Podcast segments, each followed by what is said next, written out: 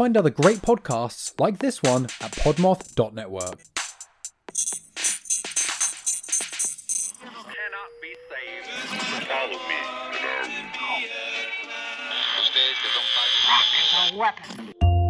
Welcome to the Ugly Radio on the PodMoth Network, a lo-fi sci-fi audio theater anthology series made for late nights and strong drinks. Join us monthly as we broadcast a pirate signal across time and space, featuring stories, songs, and frequencies from a rotating list of voice actors, writers, storytellers, and musicians. If you're looking for high-quality science fiction, skin-crawling horror, and other genre fiction, listen to the Ugly Radio on the PodMoth Network, now available wherever you get your podcasts. The Ugly Radio. See you in the void.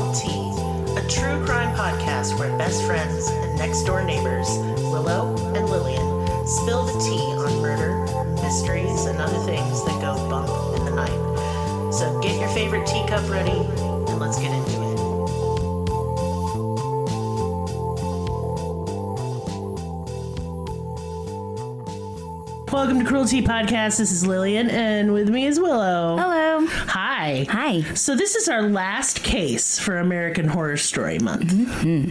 It feels good to complete a month, does it not? It always does. Well, before we get started, I want to talk about next month's theme. We'd like to reveal the theme at the end of the month. Okay. Yeah. Okay. Just a quick, this is what we're doing. Mm-hmm. House of Horrors. House of Horrors Month. And what does that mean, Willow? That means... it's going to be a lot of trigger warnings is what that means. Yeah, you know, anytime you hear a news story or news article where it's like, there was a House of Horrors. Yeah. We're covering cases like that, so they're going to be rough, y'all. Lots of domestic issues, a lot of... mental health. Yes, and so... And a lot of survivors. Like, not everybody survives in these stories, but this is a month... Do. Yeah, and I do like those. They're hopeful to me. Yes. So, moving right along... this time, I'm going to be covering Nellie Bly. She inspired the character of Lana Winters in Asylum.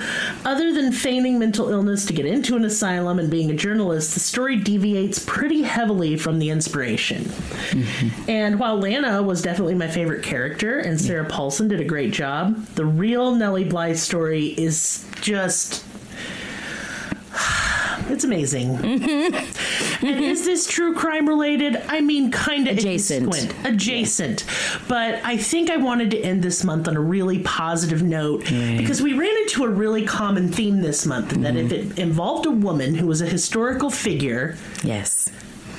Her story didn't get told. Yes. And it's obscured by lies and manipulation. And sexualization. And it became his story, not her story. Right. And I'm going to start with a quote. I said I could, and I would, and I did. I fucking love her so much.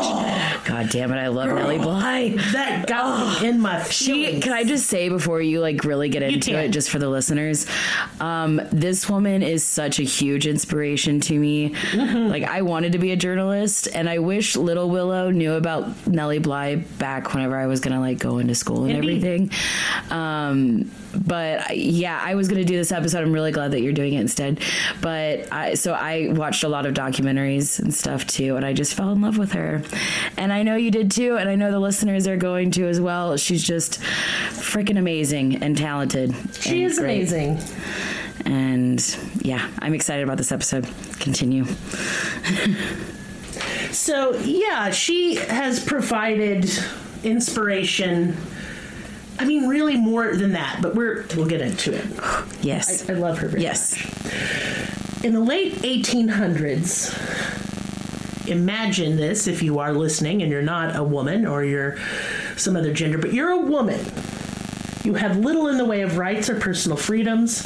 You are expected to marry and produce children and caretake your home. You are to be obedient, silent. You are to be willing when your husband wants you, regardless of how you feel, and turn a blind eye to his dalliances and affairs. Mm-hmm. Y'all, this is just the world of Victorian. Can you have a bank account? No. Can you own land? Not usually. Can you own your own house? No. Can you go to the bank and open a bank account? No, you're not really allowed to travel by yourself. Vote? No. Yeah. Okay. You're fucked. Yeah. Yeah.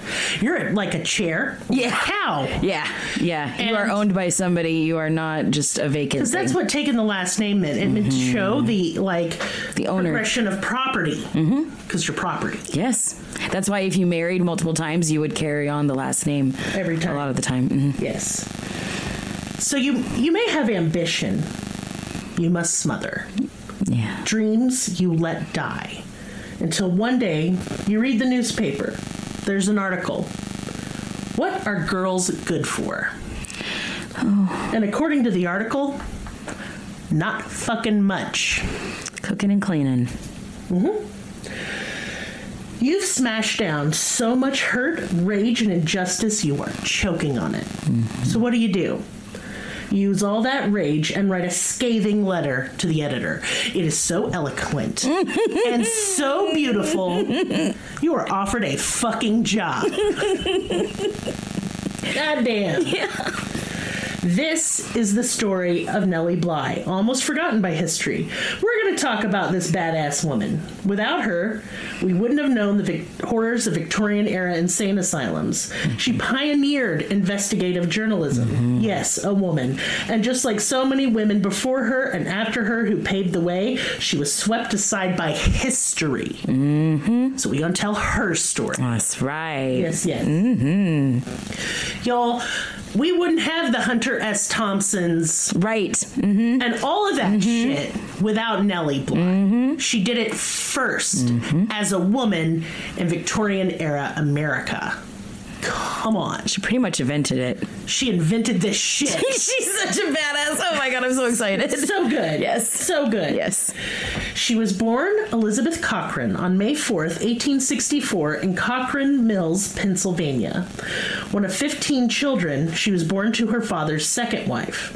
Her childhood nickname was Pinky because she loved the color pink. Mm-hmm. And that's about all she wore. However, as she grew up, she longed to be taken seriously. She had a lot to say about a lot of stuff. But her name was Pinky, and it was too cute. Nobody was listening. Yeah. So she dropped the nickname and the color. Her father passed away when she was only 6 years old, and he didn't leave a will. And this fucked their family. Yeah. Yeah, 15 kids. Mm-hmm. I mean, they were okay with money until he died. Mm-hmm. But now they don't have any money. Right. And it's rough. They were forced to move from Cochrane's Mill to Pittsburgh, and Elizabeth went to school in Indiana, Pennsylvania. But she could only stay one term due to financial hardship. She was not well educated formally, but this girl is smart. I love that she barely has any school, and she just writes so beautifully, so eloquently, with so much empathy. She moved in with her mother and brother. It was here she tried to find work. Although she hadn't had much in the way of schooling, she'd had more than her two older brothers who found work much more easily than she did. And I'll give you one guess as to why that is. Mm-hmm. She's a woman. Mm-hmm. So she knew why, and she knew she picked, like, and she's, like, simmering in frustration. So when she picks up this fucking newspaper, and it's got this article, what are, you know, girls good for? It's like, this is why I can't get a job. Yeah. In the Pittsburgh Dispatch, she's fucking done. Mm-hmm. She's like, oh, hell no. Because the article pretty much details what women are good for, and that's having babies. Mm-hmm. It's very critical of women who go to work. And she's just like, She just can't, like, handle it. She immediately writes a very angry letter to the editor. She used the pen name Nellie Bly when she got the job. which was from a popular song at the time.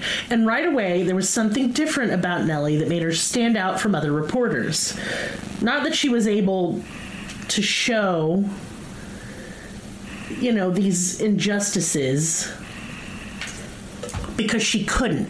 She is relegated to writing only women's articles, like women's issues, like how to iron an apron real good and throw a great cocktail party. It's that kind of shit. How to entertain at a garden party with your friends. She's so frustrated. What colors to decorate with in the fall versus the spring. Exactly. So what did she do? She fucking quit. She's like, nah, fuck this. I am not going to do this to myself. Now, Nellie Bly, she moved to New York City to pursue a better, more rounded career in journalism. What do you think happened? No one would hire her. Yeah. She spent over a year there. She moved there in 1886, and by 1887, she's frustrated, angry, and fucking fed up. And you may ask yourself, what are the chances of another angry outburst netting her a job? You know, pretty low. But that's exactly what fucking happened. So I love this so much. She goes into one of the most prestigious newspapers in the world, the New York World, who is the editor and the owner of the paper is Joseph Pulitzer. Yes, Pulitzer Prize. Yep. She marches up in there and she's like, listen here, you are going to hire me and I'm going to write articles about the struggle of immigrants coming to this country. And he's like, oh, am I now? And she's like, you bet your ass you are. And he's like, okay, I'm going to hire you, but that's not what I want you to write about. I want you to write about the conditions in the Blackwell Asylum. It is a notorious asylum in New York. And she's like, bet. I will do it. Now, he only told her to write one article, but she's got a big idea. Yeah.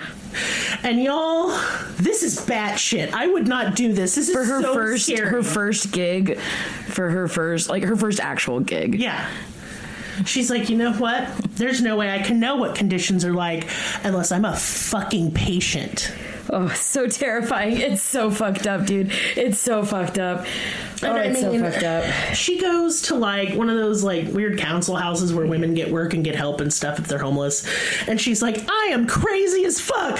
She is just really carrying on. She's crying. She's inconsolable. They fucking arrest her. Take her before a judge. She is manhandled. Her freedom is taken away. And then she's taken to Bellevue Hospital in New York. Now, Bellevue is nice. Kind of, you know, not nice, but it's not dirty. Everybody seems well taken care of. It is very clean. She is treated with massive disrespect. She meets with a doctor. He doesn't even ask her any questions. And he's immediately like, oh, yeah, she's nuts. She's crazy.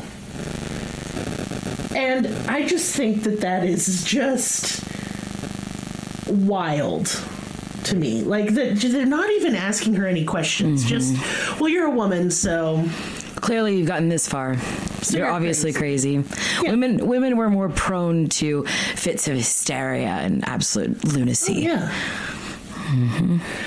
So I am going to, since to me this is the most she does a lot of interesting things in her life, but this is the most interesting. Right.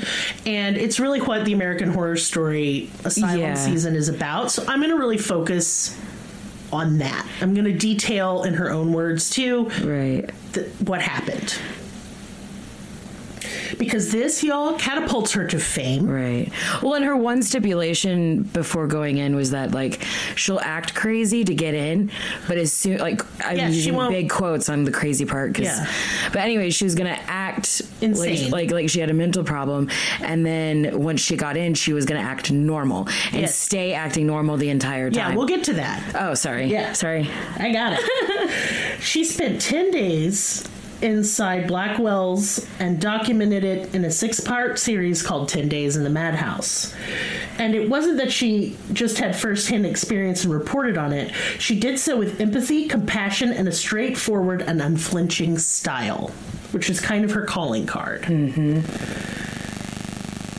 it's just people were immediately captivated by her, not only because she was a woman, because she's a smart woman and she's got a lot to say. And it made them really think, because people didn't think about the vulnerable and the disadvantaged the same way. I mean, shit, I say the same way we do today. We treat them like shit today. So,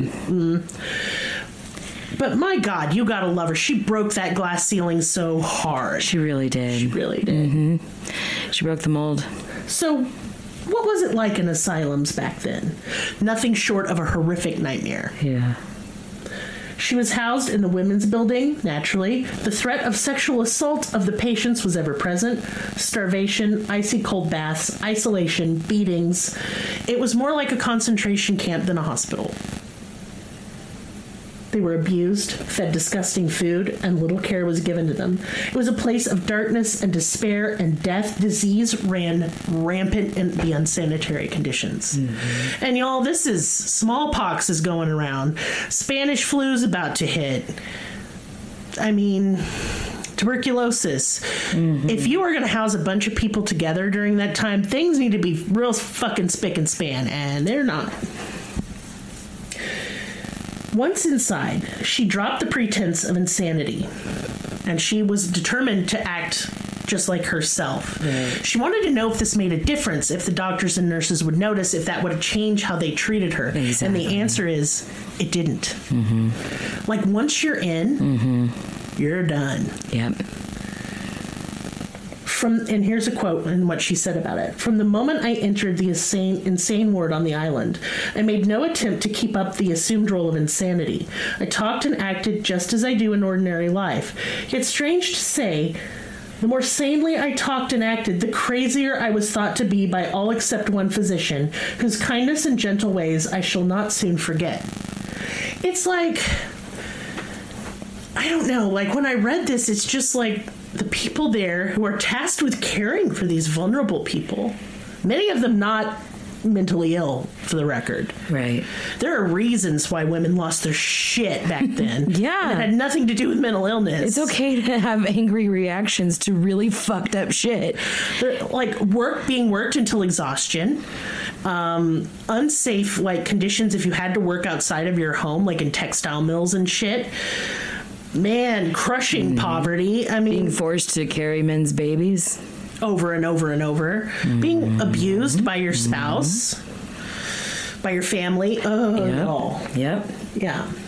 She found that most treated those vulnerable and weak with no empathy and no small amount of cruelty. Her first days there shattered her natural optimism.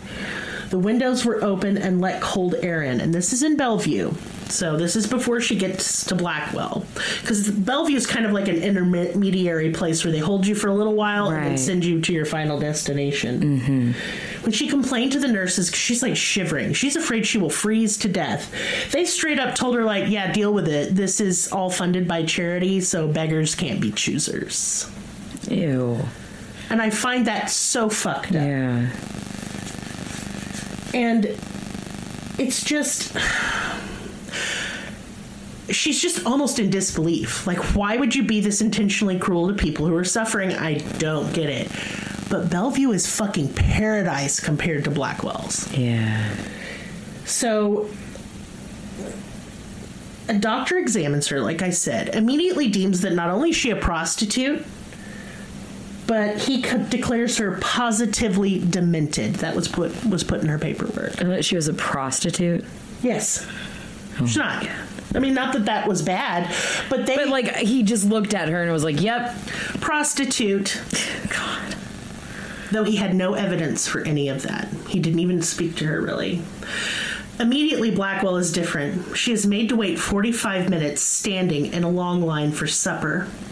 Supper is hard bread, rancid butter, and 3 prunes. She is given a pink liquid that they call tea, but all she can taste is copper. Even though she's famished after not really eating for nearly 2 days, she is literally unable to eat it. It is vile. Mm-hmm. After this inedible meal, she is taken to be bathed. One of the patients is to bathe her with a dirty rag and a tub of icy cold water. Most of the staff and patients are all watching. She is a modest person, and this is horrifying to her. Mm-hmm. They force her to strip with threats of how not gentle they'll be if she doesn't do it herself. While she pleads with them, shivering, teeth chattering, she's scrubbed roughly by the other woman, who is actually mentally ill and just kind of gibbering nonsense and delusional talk. She is terrified. It's a dehumanizing and humiliating experience. She is so traumatized by this experience, she can't sleep. So instead, she spends the whole night noting to herself that the place is a bad accident waiting to happen. Every door to the patient's rooms are individually locked, and there are bars on all the windows. If a fire were to break out, all 300 women kept there will burn to death. Mm. There are no fire exits, no escapes. And y'all, this became kind of a hot topic after the Chicago fire. Mm-hmm, mm-hmm. And even before that, anytime there was a big fire in cities, they'd be like, oh, everyone was trapped in that building and died. There's a reason there are fire escapes, fire exits. Right. It's because people died horrifically before then, unable to escape buildings. Then she takes note of the poor hygienic conditions of the place. All the patients are bathed one after another without the bathwater being changed. There are 300 of them. Ew. Oh no, why? I don't know. Oh. And there's some other shit here. This is gross, y'all, so prepare. I don't know why they're doing this, using a comb on the women's pubic hair. That's so unnecessary. Leave my hairs alone. No. But they do. They comb all their hair, and the same comb is used. And let's be clear, not everybody there's disease-free or, louse-free. Yeah. But they don't care. Ew. They don't care if there's breakouts and pustules on their genitals or not. Ew. The same towel is used to dry off all the patients. If you're last in line, it's wet. If you're third in line, right? It's wet. During the day, the truly delusional and disturbed, the violent, they're all made to walk kind of single file, and they're tied to this rope by a leather belt around their waist, and they are screaming and sobbing and wailing. They're terrified. They don't understand what's happening to them. And it's just sad. Mm-hmm. Nellie and the less disturbed patients are made to sit on benches all day without moving or speaking. If they disobey, they are struck and reprimanded. Jesus. Nellie recalled the treatment of a woman named Urina. She was brought in and claimed she was 18 years old, while clearly being older. She's got some kind of cognitive disability. The nurses then belittle and torment the woman for days, teasing her about her age, telling her she's really 32. It's in her paperwork. Oh, you just wish you were young. What the fuck? Until the woman is sobbing and crying hysterically. They then set upon her, beating her, choking her. She had marks on her neck the next day that were plainly visible. Oh my God. But the worst abuses came from a place in the asylum, ironically called the Retreat. It was a place of abuse and punishment, where the cruel nurses delighted in abusing the patients. One woman, punished for crying, was beaten with a broom handle until she had internal injuries. Then a sheet was tied around her head and neck, and she was submerged in an icy cold bath until she passed out. Oh my God. Another woman had her ribs broken and was effectively waterboarded in those ice baths. Yeah. They'd submerge her until she passed out. They'd revive her and do it over and over and over and over. Yeah. Bly called it a human rat trap, where it was easy to get in and impossible to get out. They drugged the patients with morphine, which made them hallucinate and pass out, and it also made them dependent. Mm-hmm. If you went insane, you probably lost your mind once inside. Her 6-part series on the horrors of Blackwell saw $1 million in donations and calls for reform. Wow. $1 million back then. Wow, that was her first gig, though. Right. Jesus. That's amazing. It would be many years before reform happened. How many? Y'all still has not. Yeah. Okay? Reagan kind of ended state-run mental hospitals. I've had experiences with roommates who really did need some institutional help. Yes. There isn't any. Mm-hmm. We had nowhere to take her. Mm-hmm. She just suffered. And God, you guys, like, it's just sad. And, you know, only the rich get help. I just hope you're in the butthole torture part of hell, frankly. Nellie was only 23 years old when she fucking did this. What a bad bitch. I didn't know my ass from a hole in the ground when I was 23.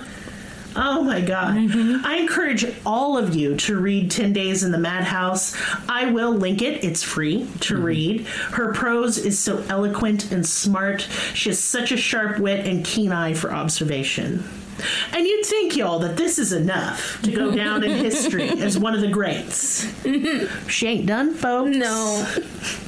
Nellie then goes to travel the world in less than 80 days. Why? Because she fucking can. She wants to break the fictional record that Jules Verne set in his book, Around the World in 80 Days. So she fucking does. A woman? But where will she put her petticoats? What if she's accosted? She can't do that by herself. She can't carry her bags. I hear if the wind blows too hard, a woman will die. God. After reading the book published in 1873, Nellie asserted she could make the trip in 75 days. Her editor didn't want her to go because he sucked. He told her, only a man can do this. So she was like, okay, well then find one and we'll see who wins. Bet. She's like, I will beat him. So the editor's like, oh my God, you're just not going to let this go. And she's like, I'm not going to let it go. And he's like, okay, go, fine. I love her persistence. She just won't quit. Oh, I love it. Off she set, ready to travel the entire fucking world. Little did she know, she had competition. The editor of Cosmopolitan magazine, Elizabeth Bisland. She inspired another woman to go do the same fucking thing. I love it. And what's funny is the difference in styles between Nellie Bly and Elizabeth Bisland. Elizabeth is like, oh, yes, I'm upon the emerald waters of the sea, enjoying a nice aperitif as the Arabian winds tousle my hair ever so gently. Ever so gently. It's like... It's like versus me going around the world, or like Kim K going around the world. I'm like, I saw me a camel. Woo! Banjo. It's just Nellie's more down to earth. Yes. Okay. She's like, we're doing this. She's just straightforward. She tells you what's up. She is respectful of everywhere she goes. Does she have trouble? No, not like everyone would assume. She's fine. Yeah. She has a good time. Because she's a people person. She's so good at talking to people. And,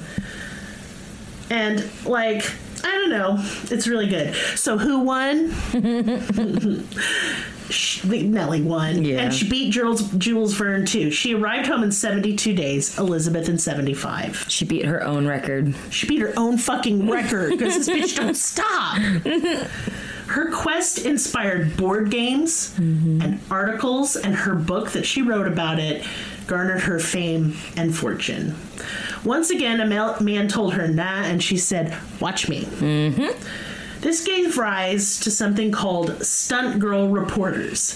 And this was during the age of yellow journalism, which continued on really until like the 50s. And that's just where you could just make up things. There's no fact checking. Yeah. There's no integrity. Just sell papers. And these cute girls, they'd be cutie, like young girls being like, I'm here on the scene being cute. Was so popular back then. It was like the flight attendant of the time. Here's the problem, okay? It made women, because men were threatened, clearly, by this woman going and being like, look at this cool shit I'm just fucking doing, pussies. I got myself put in an insane asylum. What did you do? And so they're like, oh, well, they're just cute little girls being cute. It reduced us and sexualized us again. And it took away from serious journalism. And then you don't really see women in journalism again for a while. Brains can't have boobs. Ew. That doesn't... That makes the boobies less hot. Yeah. If they have thoughts and feelings. Yeah. Gross. Yeah. Damn, that's just a receptacle for my wiener. Ew. Yeah. So she married a millionaire, and he died about 40 years before her own death in 1922. And because men suck and her finances got... So he screwed up her finances. She ended up having to go back to journalism, even though she'd retired. Mm. She was out of money. They had no children. She did not have time for that. But it makes you wonder, doesn't it? How many women... I didn't learn about Nellie Bly in school. Why didn't I learn about Nellie Bly in school? Why? Mm-hmm. I learned about yellow journalism in school. She's a historical badass. She pioneered investigative journalism, y'all. Mm-hmm. That's so big. Mm-hmm. Mm-hmm. So dangerous. She was 23. Yep. My good God. She broke a glass ceiling. She made a new thing. Why are we not talking about her all the time?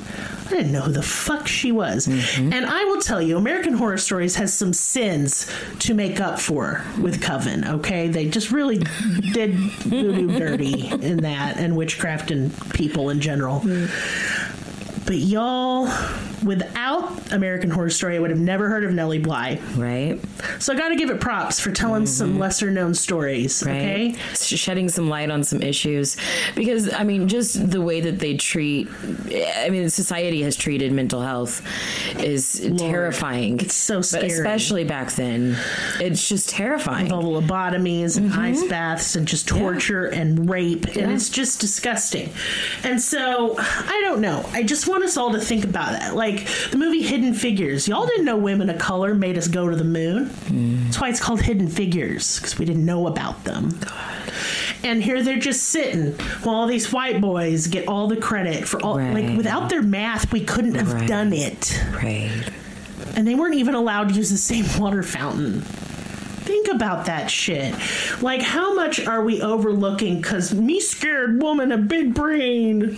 Right. Let a woman be president. Just let it happen. Right. I promise you she's not going to start World War III when she's on the rag. Right. It's not going to happen. Yeah. All I want to do is, like, have a chocolate and a cry. Take some ibuprofen, handle my shit. Ooh. Mm. So just, I don't know. It just makes me mad that I just feel like the women we do know about in history are maligned, lied about. We'll never know, or they're just doing women roles, like the lady that sewed the American flag for the first time, shit like that. Like, oh, she did some sewing. Right, woman, right. Well, she had a famous baby. Yeah. Mm-hmm. Tired of this shit. Because you know what? We If we're as a society, we're patriarchal, then I expect in giving up some of my freedoms to be well taken care of. Right. I expect motherhood to be some kind of shiny, precious egg pedestal that I'm placed upon, in which my little precious princess toes don't touch the ground, and offerings are brought to me and my unborn. We birth y'all motherfuckers. The leading cause of death of pregnant women is their husbands or their boyfriends or their partner. Mm-hmm. Women of color die more often having babies. Mm-hmm. This cannot stand. If we're going to be, if y'all want us to be in the kitchen, then I need to be treated well and taken care of. You're treating me like a dog you hate. Right. And I'm talking about society as a whole. Right. So here's what I'm positing to you, you know, AFAB women, trans women out there, cis women. This can't happen to us any fucking more. They're not keeping their promise. Their promise was, we'll take care of you if you just give up some rights. Right. Burn it down. This woman was erased. Mm-hmm. I never hear about her. And she's really important to journalism. Well, and think about the things that the ripples that were prevented. You know what I mean? From not getting her story out. Think about all the lives that could have changed. All the women that would have. Yeah. Had she become, like, you know, the next Martin Luther King or something like that. You know what I mean? Like, had she become a household name that everybody at least knew something that she did. How many women activists do we not know about? Exactly. Like, y'all, do you even know why we have gay pride? Look up the Stonewall riots. It was a trans woman of color who started this shit. Marsha P. Johnson. Exactly. I love her so much. Me too. Oh my God. Well, I'll have to do a Patreon on her. We have to do, yeah, for sure. So I know this isn't true crime, but it's kind of a fucking crime. I didn't know about this woman, okay? Well, and it's a crime, the things that they were doing. Oh, it's criminal behavior, you know, sure. And she was basically being a detective. You know, looking into the crimes against humanity. That's not all she did. She did so many articles exposing bribery in public office, like basically dictatorship in Mexico. Yeah. It got her kicked out of Mexico. Yeah, for sure. She's like, well, fuck you. You're a dictator piece of shit. Yeah. And so I'm just like so proud of her and like. Amen. What a life she led. What an amazing person. That's what I wanted to do whenever I went in. I was going to go into college for journalism, and that's what I wanted to do. I wanted to, like... You wanted to be a Nellie Bly. I wanted to be a Nellie Bly without knowing who she was. I wanted to write the stories that, like, most women had to write while investigating under the radar. Cool. I really wanted to do that. I'm really proud of her. Mm-hmm. Even today, like if you watch your news and the lady anchor is always like, let me cover the human interest story because that's all that we have. Yeah. Stop it. We're done. Okay. We are done. Take your fucking babies and your laundry and shove it all up your ass. Yep. That being said, I made an amazing shepherd's pie this evening. I want a big mama the government so bad, you know? It needs a mama up in there. It really, I just want to put on, like, my hair cap, get my moo-moo on, get my little house slippers, and a rolling pin. My chicken frying dress. You know what I'm talking about. Yes, I know. I'm not seducing no man. I'm getting on titties. I don't want the Earl getting on my boobs. Titties. My titas. Yeah. I don't want, like, a hole to, like, you know, my nice 90s. That's for frisky time. But I will tell you this. I have seduced more men in that chicken frying dress than I ever have in no Victoria's Secret. Just saying. Jesus. I ain't frying no more chicken for no mans. Just saying. I'm done. I'm so mad. This story just made me proud and mad. Right. Proud that a woman... That's so long ago. Yeah. Like, we wouldn't be doing this podcast, y'all. We're standing on her shoulders. We are absolutely standing on her shoulders. She did this so we could. Yes. And that's a legacy that needs to be remembered. Yes. Well, and like, just think about, like, the scariest thing that we could possibly do right now. I don't know what that would be. Like, probably scaling a cliff or something.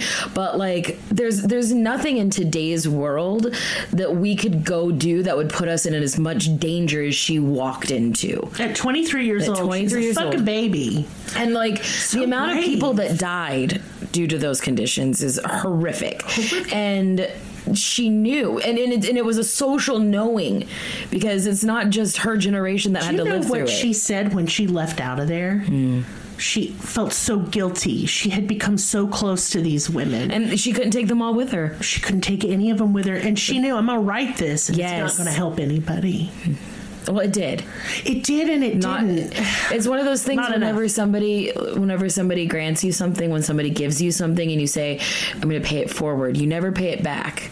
Yeah. And it sucks. For sure. Because you want to pay it back. It broke her heart because... Absolutely. But she paid it forward, and from now on, you know, people have to cross their T's, dot their I's, and do all of those, you know, their standards. And regulations. Because of that. Yes. And so...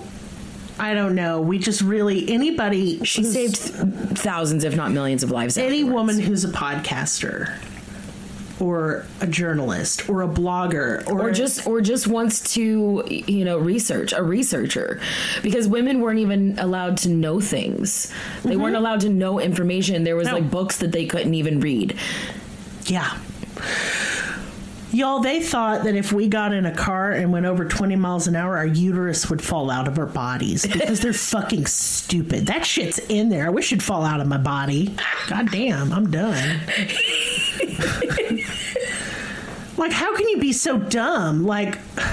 That's the dumbest. I didn't know that. That's the stupidest fucking thing. It was either cars or trains. I can't remember which it was, but they're like, God, we can't let the delicate ladies on here. Their uterus will fly straight out of their body. It's like that Ben Shapiro guy that doesn't know anything about how a vagina works. I love that he was just upset about a wet pussy, like, song. Oh, something's wrong with them. They're so wet. Ew. I'm like, oh, I get it. Yeah.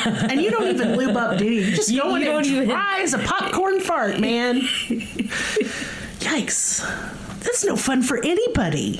Why wouldn't you want your woman to be sexually liberated and smart and on top of her shit? Nothing is hotter than a woman who runs her shit and then comes to you with a wet-ass pussy. That shit's hot.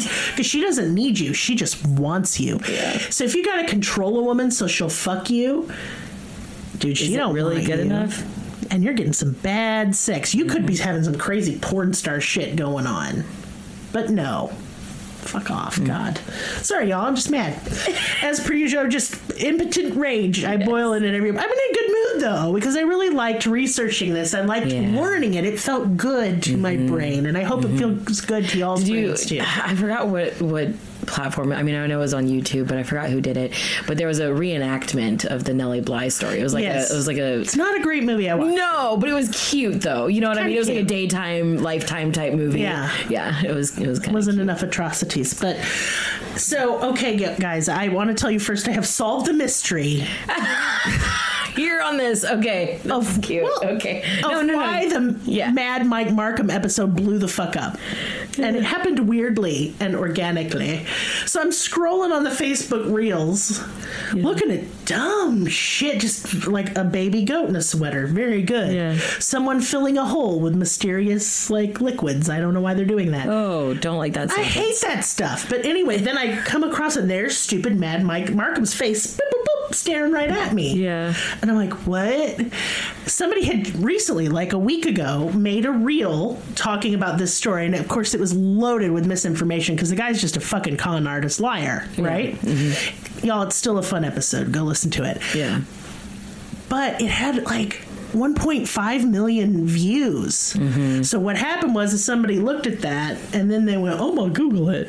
And so they Google it. And what's the first thing that pops up when you Google it? Our fucking episode. Mystery fucking solved. I see, we are detectives. This is us being. I'm Nellie Bly at it. Yeah. No, I was in my pajamas, in my chicken frying dress up in the bed. Jesus Christ. Eating like brownie sundae. I'm like, oh, I discovered the mystery. Anyway, I don't want to burden y'all with business time too much because we're exhausted and my room still smells like dead raccoon. Oh my God. Please refer to the previous episode. I don't want to explain. No, it was on our Patreon episode, Lillian. Oh, regular listeners have no idea what you're talking about. A raccoon or something died under my house and I can't get to it, so the whole house smells bad. It's very upsetting. It's really stinky in here. I really want to go home. Yeah. So anyway, check out our links. We do other stuff besides podcasting. We have an amazing Patreon with amazing patrons and amazing content, so go look at it. I mean, there's almost just as much content there as there is for free. Yeah, just to let you know. Also, our Discord ain't behind a paywall, y'all. I don't know why you're not in there talking to me. Come talk to me. Show me pictures of your pets, please. Mm-hmm. And your children, if you feel comfortable doing so. And you. I just want to get to know. I just want to hang out. I want to chit chat. But anyway, our next episode is going to be a Marist Monday. We're just going to tell some fun, like Halloweeny type stories. Join us for that. It'll be a good time. Otherwise, I love you guys. Thank you so much. If you're new, if you came here via the fucking Mad Mike Markham Facebook reel, well, hi. I'm glad you're here still. Join our Discord and let us know. Be like, yeah, I was like, what the fuck? And I Googled it. There you were. Yeah, because we've been talking about it in Discord. Like, what the heck is going on? Why is this getting 600 downloads a day? This old-ass episode is getting, like, so many listens. That's just bizarre. And poor Maris is so shy. He's just like, oh, God. He's, like, freaking out. But anyway, I love you guys. And I'll see you next time. Bye. Linktree.com/cruelty has all of the links. Check out our Patreon for exclusive episodes, merch, ad-free episodes, live ghost hunts, and much more. Please be sure to subscribe. New episodes are uploaded weekly. Thank you so much. See you next time. Music and production by Willie B.